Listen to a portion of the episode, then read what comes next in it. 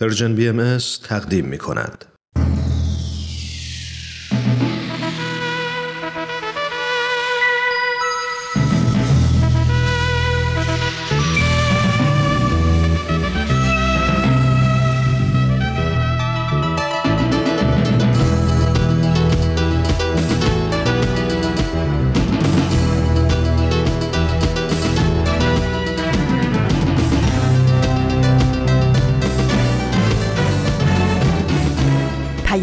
دوست. برنامه ای برای تفاهم و پیوند دلها.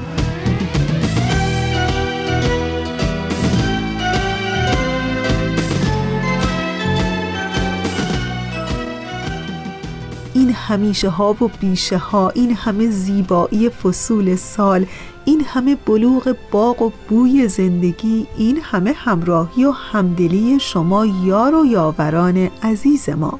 انگیزه ماست در این رسانه مردمی.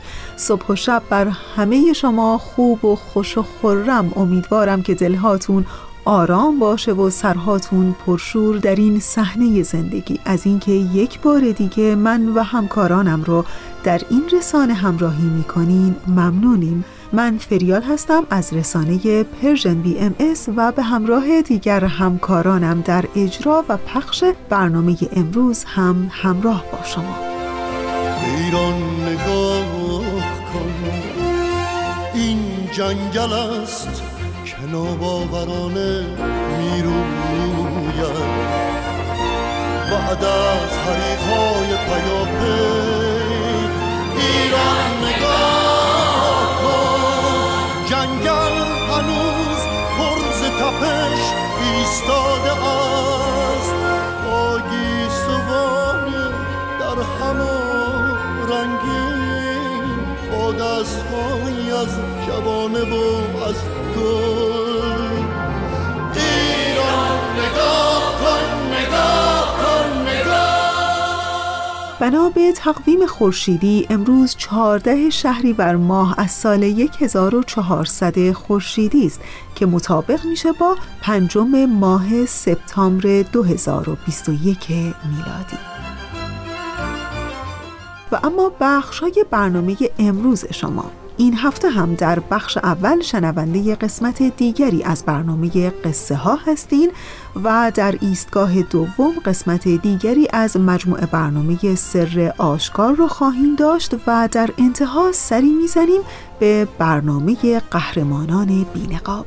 امیدوارم که از شنیدن این بخش ها لذت ببرید و دوست داشته باشید. ایران نگاه کن آنک هزار دانه شکفته اینک هزار مشت فشرده. من عاشقانه رویش این نسل تازه را در واژه واژه شعر و ترانم تصویر کنم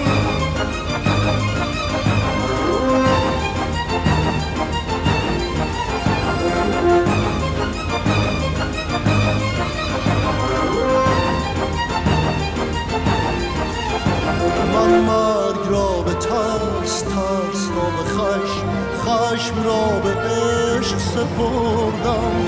عشق را کنون با خود میان دریای جنگل بردم. من در کنار یاران فریاد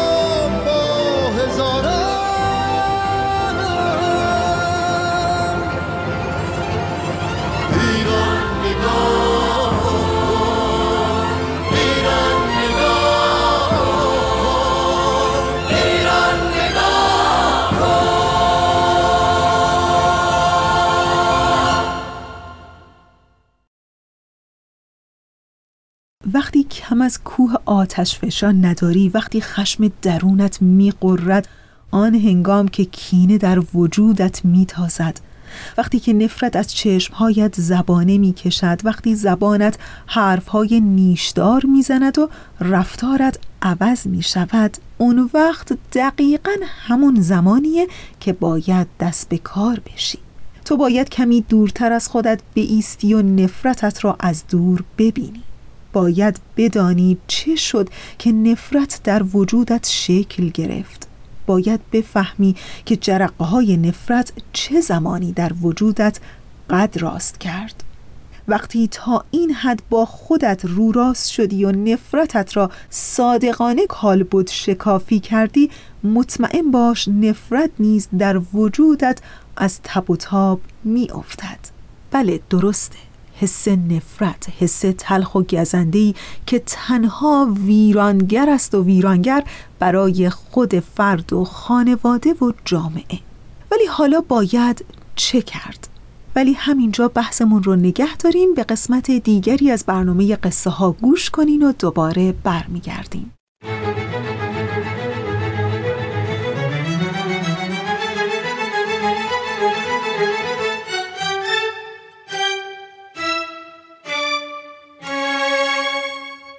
قصه ها.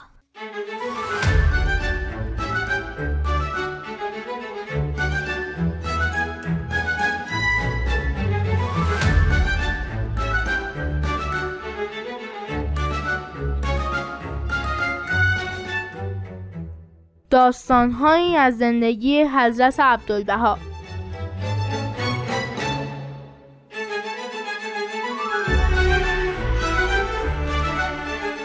قصه پانزدهم محبت بی قید و شرط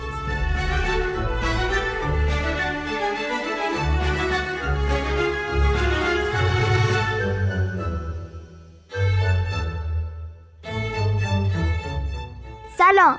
سلام به شمایی که همسن و سال مایین سلام به شمایی که از ما کوچکتری و به شمایی که از ما بزرگترین یا خیلی بزرگترین. به قصه ها خوش اومدین.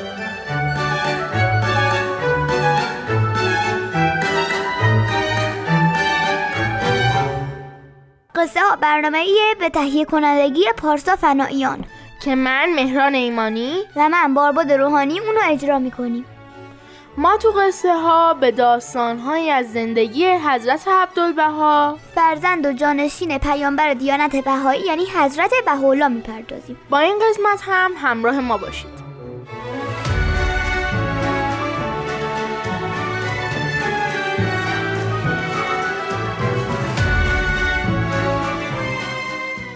حضرت عبدالبها تو مسافرتاشون به کشورهای غربی خیلی رو ملاقات کردن. برنامه ایشون پر بود از دیدار با چه بهاییان؟ و چه کسانی که بهایی نبودن. اما کنجکاو بودن که بیان و ببینن حضرت عبدالبها چی میگن و نظرات و عقاید ایشون در مورد مسائل جهان چطوریه. تو این سفرها خیلی از دانشمندان و روزنامه نگاران هم به ملاقات حضرت عبدالبها اومدن.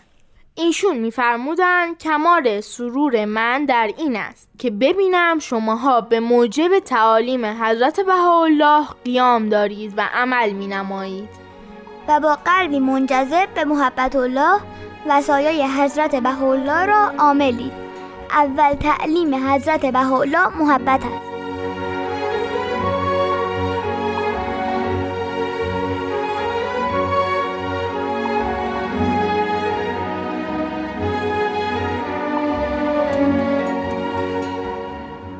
یکی از سفراشون حضرت عبدالبها در انگلستان در منزل خانمی بهایی مهمون بودن. بعد از ظهر خوبی بود و کسانی که در اون مهمونی بودن اوقات خوشی در کنار حضرت عبدالبها و دیگران میگذروندن. اما یه مرتبه مردی در سالن رو باز کرد و مستخرم و کنار زد و خودش رو به جمع مهمونا رسوند. این مرد بدون دعوت به این مهمونی اومده بود و بدون توجه به دیگران تون تند حرف می‌زد. او می‌گفت که روزنامه نگار او می‌خواد درباره حضرت عبدالبها مقاله رو بنویسه و می‌خواد با ایشون صحبت کنه. افراد حاضر در جمع خیلی ناراحت شده بودن و از رفتار اون مرد خوششون نیومده بود. اونا فکر می‌کردن که حضور این مرد و رفتارش جمع خوب و صمیمیشون رو به هم زده.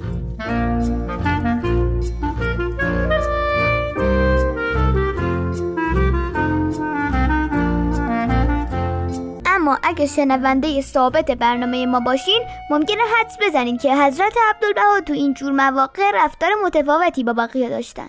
و خب درست حد زدین. حضرت عبدالبها از مرد خواستن که با هم به اتاق دیگه ای برن و مدتی با هم صحبت کردن. بعد از اینکه گفتگوی مرد و حضرت عبدالبها تموم شد اون مرد با خوشحالی از حضرت عبدالبها خداحافظی کرد و از اون خونه رفت. کسی نمی‌دونست که اون مرد و حضرت عبدالبها درباره چی صحبت کردن. ولی این موضوع خیلی هم براشون مهم نبود. برای اونا این مهم بود که اون مرد رفته بود و اونا رو با حضرت عبدالبها تنها گذاشته بود و به قول معروف از دستش راحت شده بودن.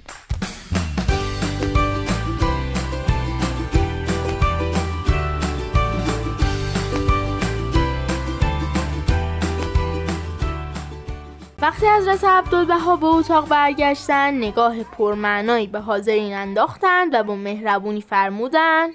شما از وجود آن مرد در اینجا عصبانی بودید و آرزو داشتید که کاش او به اینجا نمی آمد در حالی که او مرد بسیار خوب و مهربانی بود و رفتاری که داشت فقط به خاطر صمیمیت و سادگیش بود. من او را به بیرون از اتاق بردم و با او صحبت کردم تا او را خوشحال کنم. همه کسایی که تو جمع بودن فهمیدن که چقدر دیدگاه حضرت عبدالبها فرق داره و اونا اون روز چیز جدیدی یاد گرفتن. یعنی همون چیزی که پیامبر دیانت بهایی در کلمات مکنونه فارسی فرمودن. ای دوست در روزه قلب جزگار عشق مکار.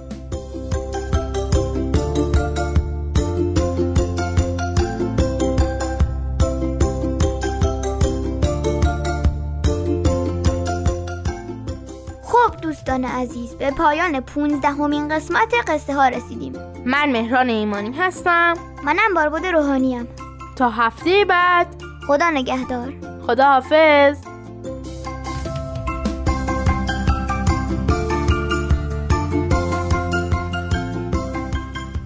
دوستان خوب من اونچه که شنیدید قسمت دیگری بود از برنامه قصه ها. تا انتهای 45 دقیقه برنامه امروز ما رو همراهی کنید.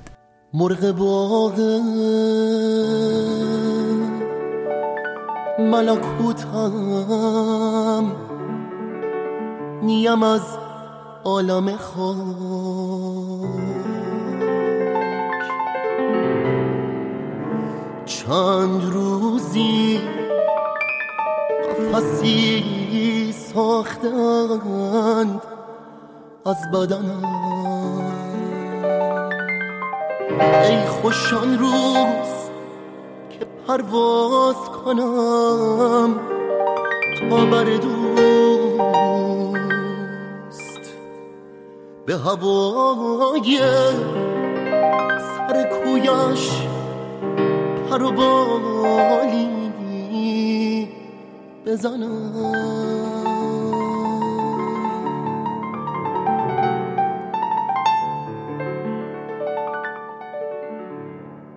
دوستان خوب من داشتم براتون می‌گفتم که چه زمانی است که باید با نفرت در وجودمون مقابله بکنیم. حس تلخ و ویرانگری که برای خود فرد و خانواده و جامعه مثل سم میمونه.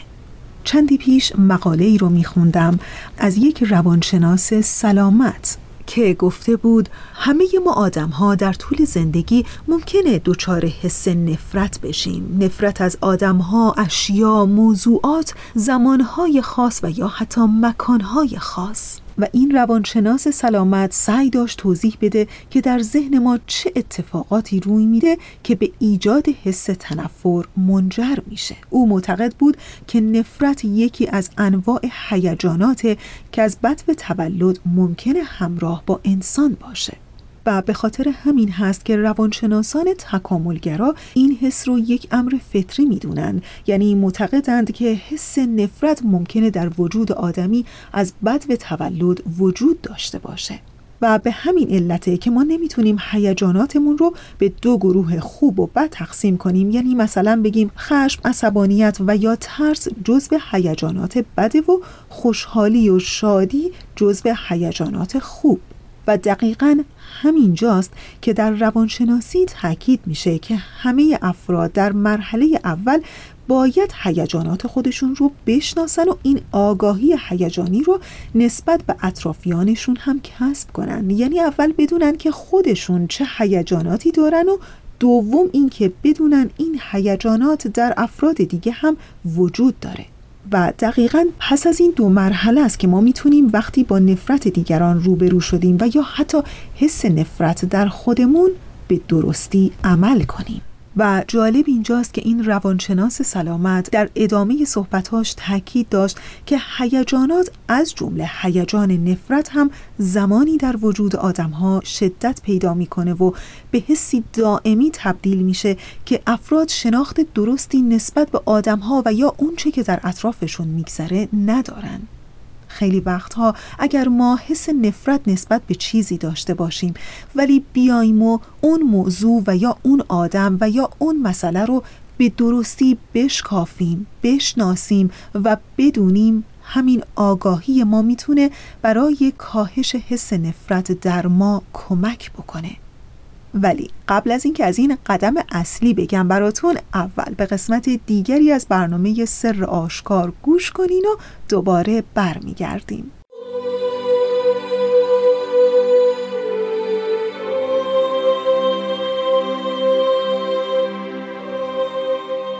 سر آشکار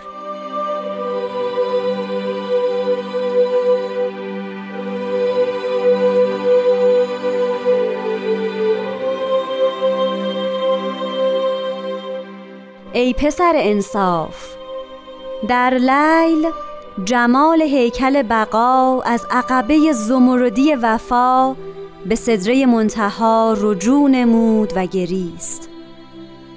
گریستنی که جمیع ملأ عالین و کروبین از ناله او گریستند. و بعد از سبب نوحه و ندبه استفسار شد مذکور داشت که حسب الامر در عقبه وفا منتظر ماندم و رائحه وفا از اهل ارز نیافتم و بعد آهنگ رجوع نمودم. ملحوظ افتاد که حمامات قدسی چند در دست کلاب ارز مبتلا شده اند. در این وقت حوریه الهی از قصر روحانی بی و هجاب دوید و سوال از اسامی ایشان نمود و جمی مذکور شد الا اسمی از اسما.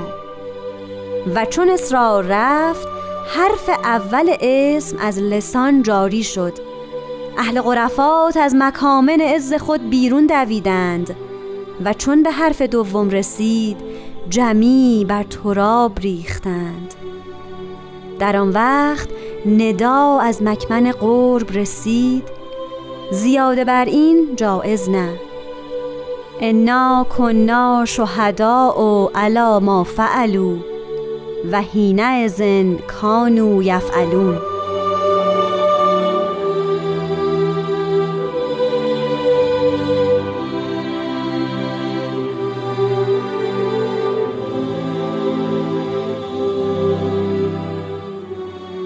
عزیزان شنوندگان محترم فرهیختگان. شنوندگان خوب رادیو پیام دوست وقتتون بخیر. اینجا برنامه سر آشکاره من هومن عبدی هستم و همراه شما در خدمت جناب خورسندی هستیم. از هدایاتشون در مورد کلمات مکنونه فارسی بهره مندیم. از اینکه برنامه این هفته رو هم دنبال می‌کنید از شما تشکر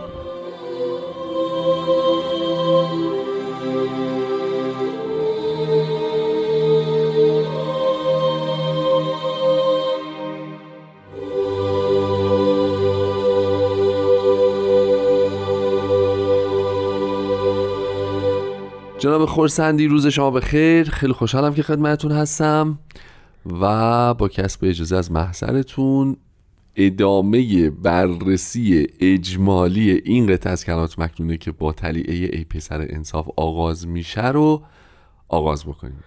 چقدر طولانی بود. درود بر شما و شنوندگان عزیزمان. چشم بفرمایید. اختیار داریم قربانتون. خب من به اختصار بگم که ما دو جلسه قبل راجع به خیلی از مفاهیم راجع به لیل شب راجع به هیکل بقا سدره منتها گریستن حمامات قدسی چند کلاب ارز همه اینها صحبت کردیم و رسیدیم به اینجا که در اشاره می‌کنن. راجع به راوی صحبت کردیم هفته گذشته. اگه خاطرتون باشه که خیلی به نظرم بحث مهمی بود. خوبه که حالا در آینده باز اگه فرصتی شد بیشتر بهش بپردازیم.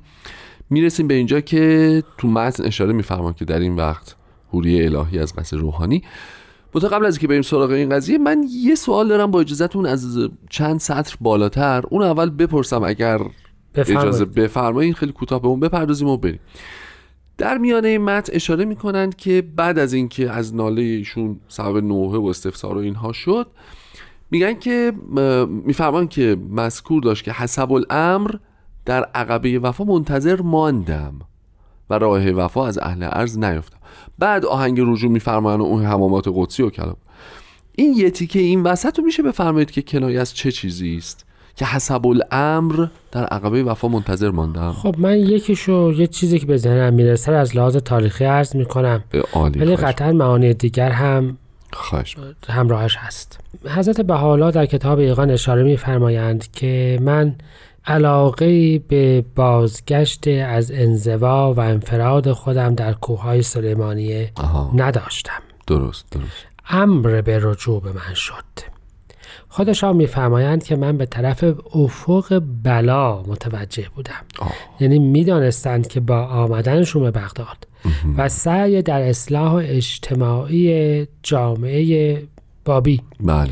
و سعی در تبلیغ مفاهیم جدید برای بشر و موقع بله. خودشون رو تو چه مصائب بی پایان بی منتهای می اندازند. درست. ولی حسب الامر بود امر الهی بود که ایشان باز کردن همونجور که در کتاب مستطاب ایقان هم به این سراحتا اشاره, اشاره امر به رجوع شد امر شد خداوند خواست که باز کرد. و این انزوای مظاهر الهیه که رابطهشون با خداوند حاصل اما به این ترتیب نیست. ببین تو کتاب تو اسلام هم هست.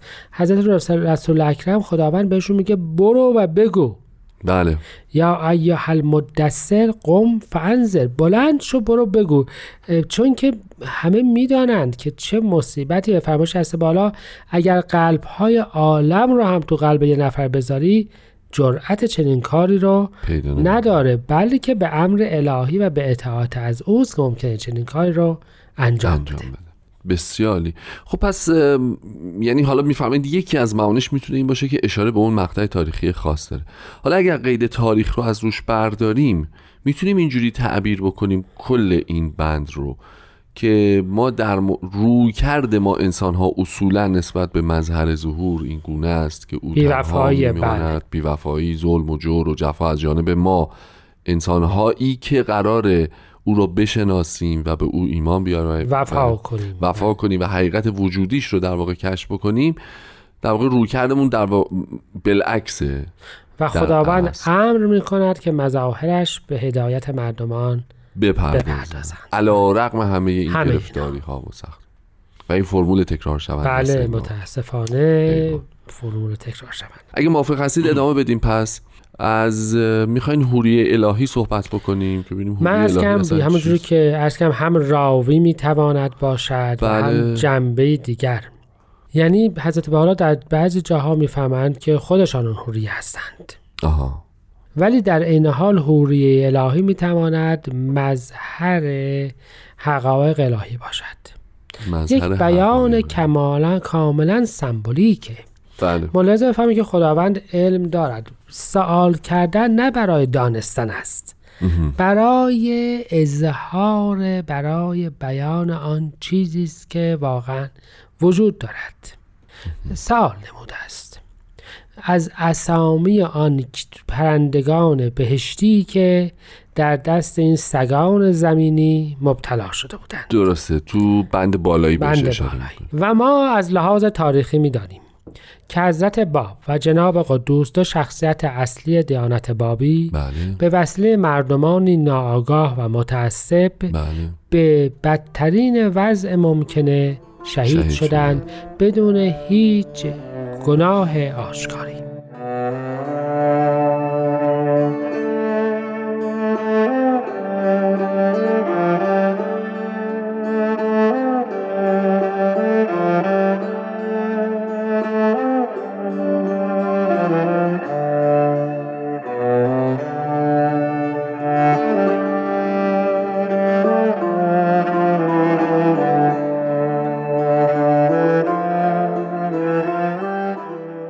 دوستان عزیز با برنامه سر آشکار همچنان همراه هستید. جاب خورسندی بحث رسیده به جاهای خیلی حساس.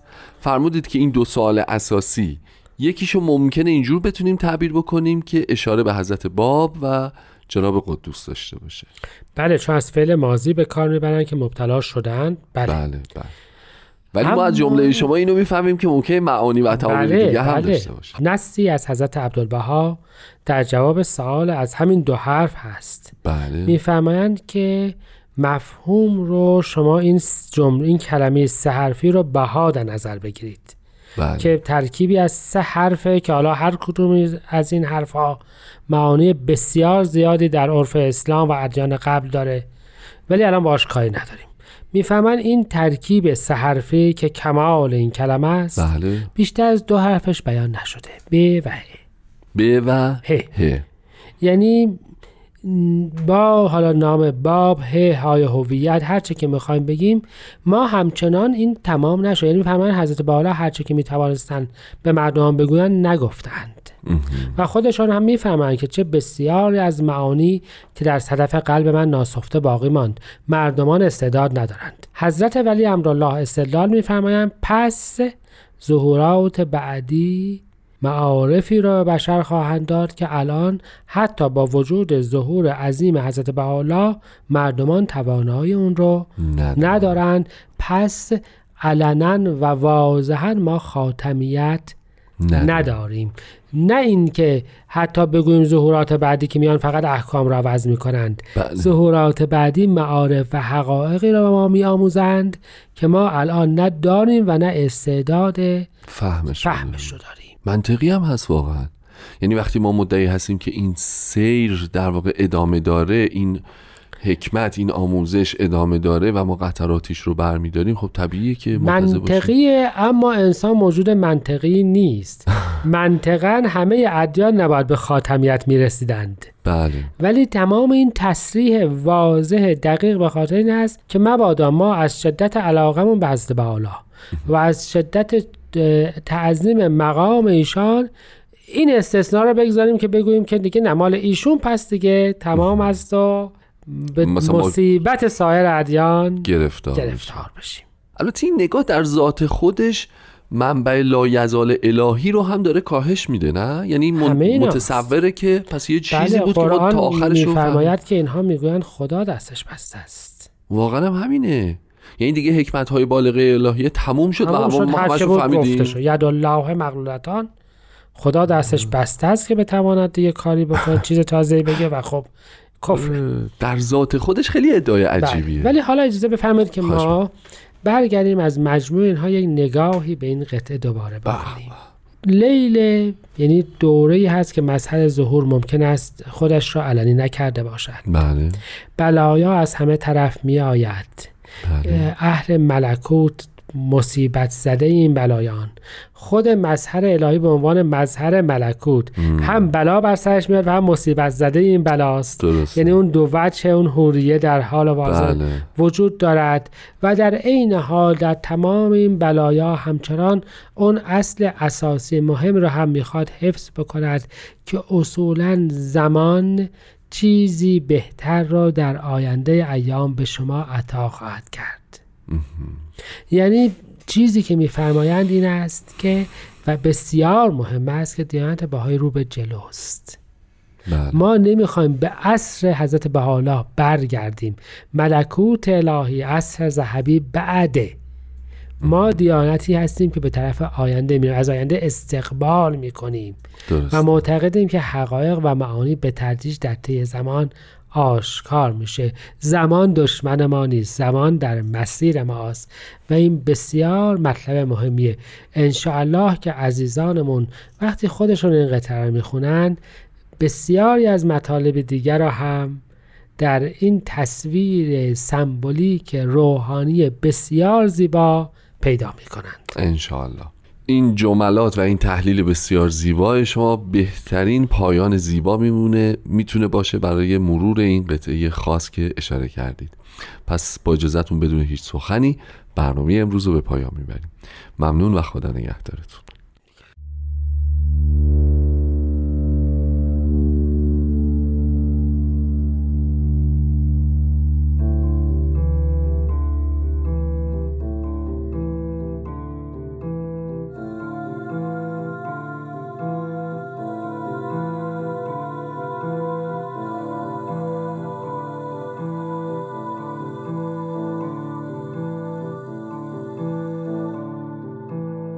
پسر انصاف.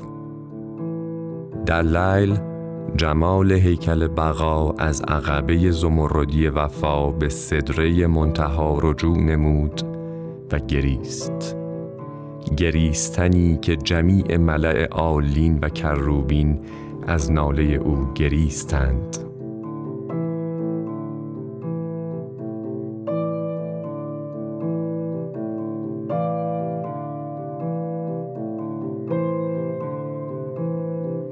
و بعد از سبب نوحه و ندبه استفسار شد. مذکور داشت که حسب الامر در عقبه وفا منتظر ماندم و رائحه وفا از اهل ارز نیافتم و بعد آهنگ رجوع نمودم.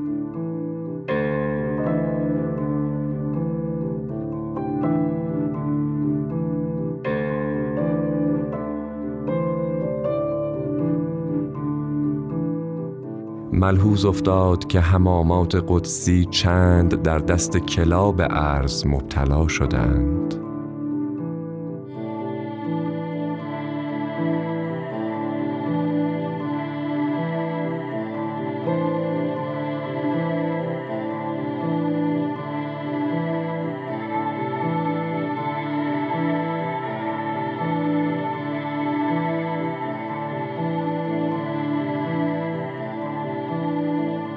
در این وقت حوریه الهی از قصر روحانی بی سطر و هجاب دوید و سؤال از اسامی ایشان نمود. و جمیع مذکور شد الا اسمی از اسما. و چون اصرار رفت حرف اول اسم از لسان جاری شد.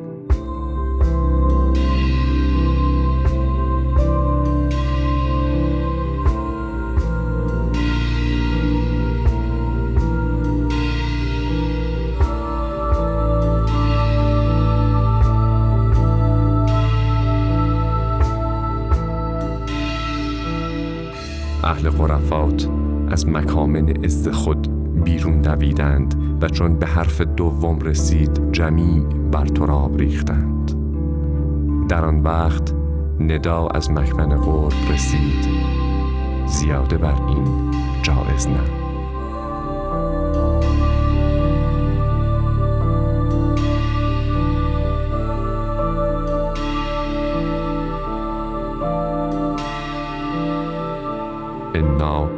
شهدا علی ما فعلو و حین ازن کانو یفعلون.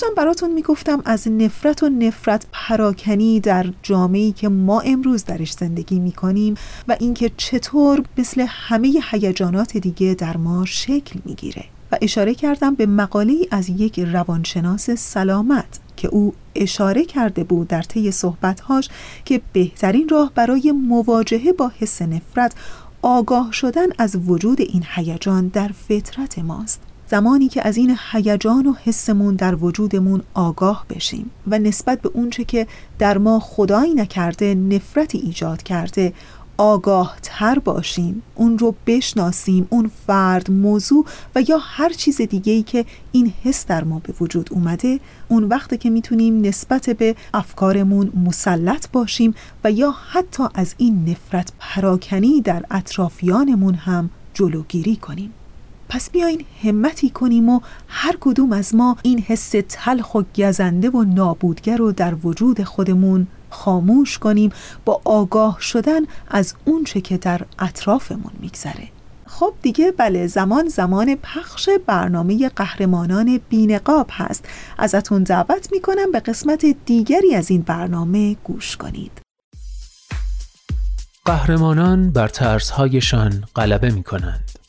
قهرمانان به فراتر از خود می نگرند.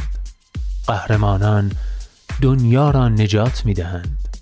گاه با قدرت‌های جادویی و گاه بدون جادو بدون شنل بدون نقاب قهرمانان بینقاب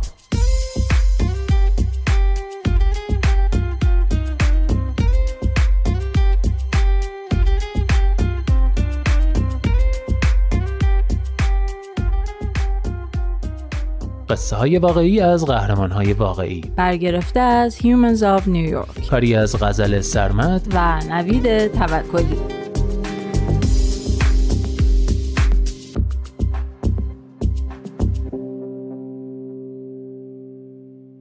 قهرمان سی و چهارم. مادرم از آن سوی کره زمین.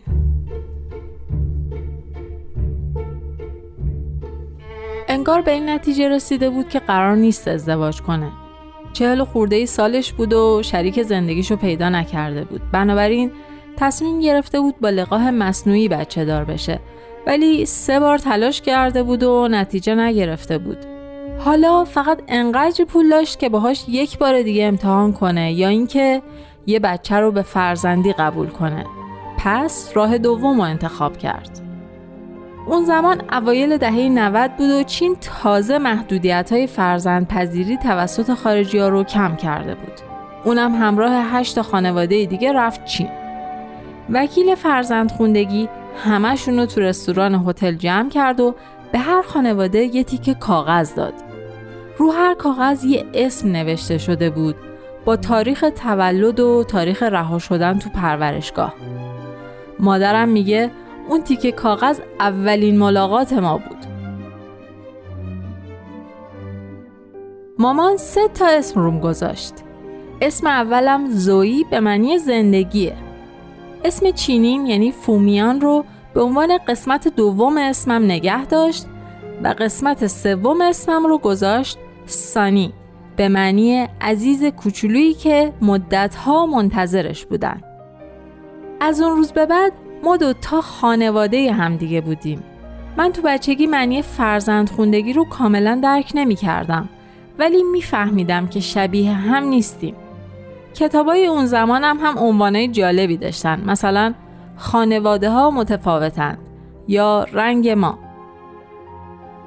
مامان اصلا سعی نمی کرد گذشتم و پاک کنه برعکس تمام تلاشش رو می کرد که عناصر فرهنگ چینی رو تو تربیت من وارد کنه. ما سال نوی چینی رو جشن می گرفتیم منو فرستاد کلاس زبان مندرین و حتی تابلوهایی از هنرهای چینی تو خونمون آویزون می کردیم. وقتی یکم بزرگتر شدم شروع کردم به سوال پرسیدن در مورد مادر زیستیم کسی که منو به دنیا آورده. ولی مامان هیچ وقت از این موضوع نگران نمی‌شد. حتی تشویقم هم می کرد به من پیشنهاد داد تو دفترچه خاطراتم خطاب بهش نامه بنویسم و بهش بگم که حالم خوبه و خوشبختم. حتی برای اینکه مادر زیستیم واقعی تر به نظر برسه یه اسمم براش انتخاب کردیم. اسمشو گذاشتیم می. هر موقع در مورد می صحبت می کردیم مامان به اون تیکه کاغذی که روز اول بهش دادن اشاره می کرد. تو اون کاغذ نوشته شده بود که تاریخ تولدم هفتم مارسه ولی تاریخ رها شدنم 21 مارس یعنی دو هفته بعد. مامان همیشه میگه این دو هفته فاصله خیلی مهمه. میگه این نشون میده که می خیلی دوستم داشته. می‌دونسته که نمی‌تونه منو نگه داره ولی می‌خواسته تا جایی که ممکنه مواظبم باشه. تا انقدر قوی باشم که دووم بیارم.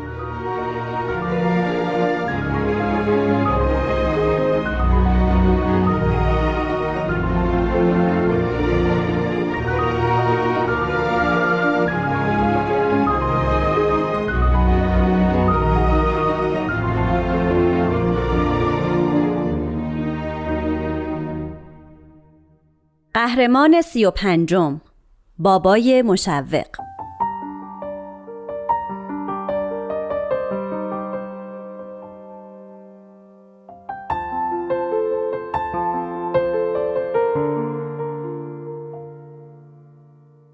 مامانم یه نامه خطاب به دولت چین نوشت و توضیح داد که چطور مردی که از دست و پا فلجه می‌تونه پدر خوبی باشه.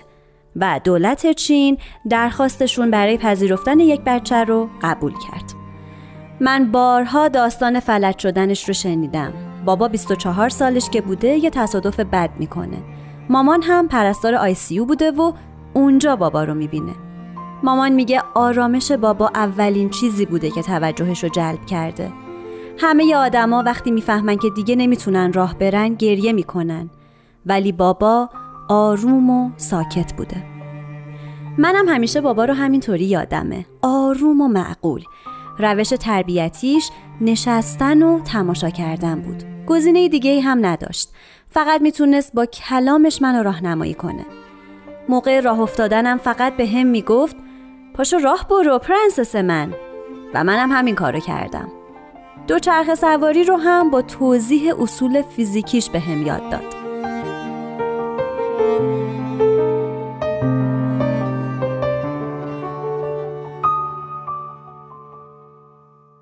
مشکلاتم کم کم پیچیده تر شد ولی بابا همیشه کنارم بود.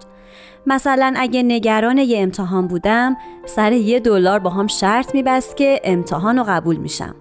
این کارش یه چیز مخصوص بین ما شد. هر موقع در مورد چیزی تردید داشتم یه دلار با هم شرط میبست. وقتی استرابم بیشتر شد شروع کرد به مطالعه کتابای روانشناسی تا بتونه راهبردهای مقابله رو با من تمرین کنه. مثلا می‌گفت آیا داری از این موقعیت برای خودت فاجعه می‌سازی؟ مگه تا حالا پیش اومده کلاسی رو پاس نکنی؟ چی باعث میشه فکر کنی این دفعه قرار متفاوت باشه؟ دلم نمی‌خواست انقدر شکننده باشم. نمی‌خواستم پدرم حس کنه آشفتگی من تقصیر اونه. بابا تونسته بود با فلج بودن کنار بیاد. چرا من نتونم با دختر یه فلج بودن کنار بیام؟ ولی این موضوع برام به این راحتی نبود. از همون بچگی باید تو خیلی از کارا کمکش می‌کردم. در حالی که خیلی خجالتی بودم. و اینکه با بقیه فرق داشتم خیلی برام استرس داشت ولی بابا هر کاری از دستش برمیومد برام انجام می‌داد به تنها روشی که بلد بود با تشویق کردنم و قبول داشتنم تابستان 2017 بابا مریض شد بیماریش یه نوع سرطان بود. ولی ما حتی دنبال درمان هم نرفتیم. چون می‌دونستیم که بدنش توان تحمل شیمی درمانی رو نداره. یکی از اون روزای آخر پای تختش نشسته بودم و چند تا تقاضانامه پذیرش برای دانشکده های حقوق رو پر می کردم و طبق معمول استراب داشتم. فکر می کردم هیچ جا پذیرفته نمیشم. ولی بابا مدام به هم اطمینان می‌داد که موفق میشم. و حق هم با اون بود. با وجود اینکه اونقدر زنده نموند که نتیجه رو ببینه می‌دونست که پذیرفته میشم. اون روز به هم گفت سر یه دلار باهات شرط میبندم.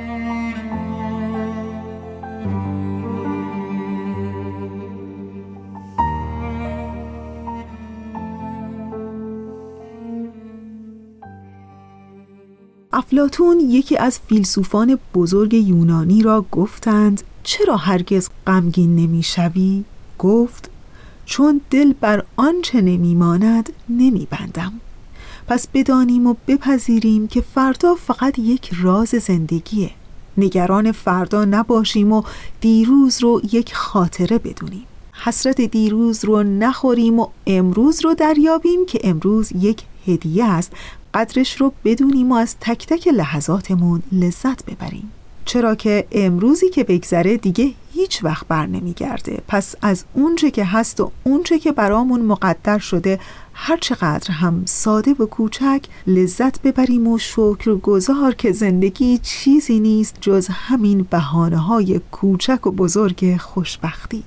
دوستان خوب من به انتهای برنامه امروز داریم کم کم نزدیک میشیم. همینجا تشکر می‌کنم از همکار عزیزم بهنام برای تنظیم برنامه و آرزوی حال خوب عشق روشنی دل و شعر و شور زندگی آرزوی همه ما برای همه شماست.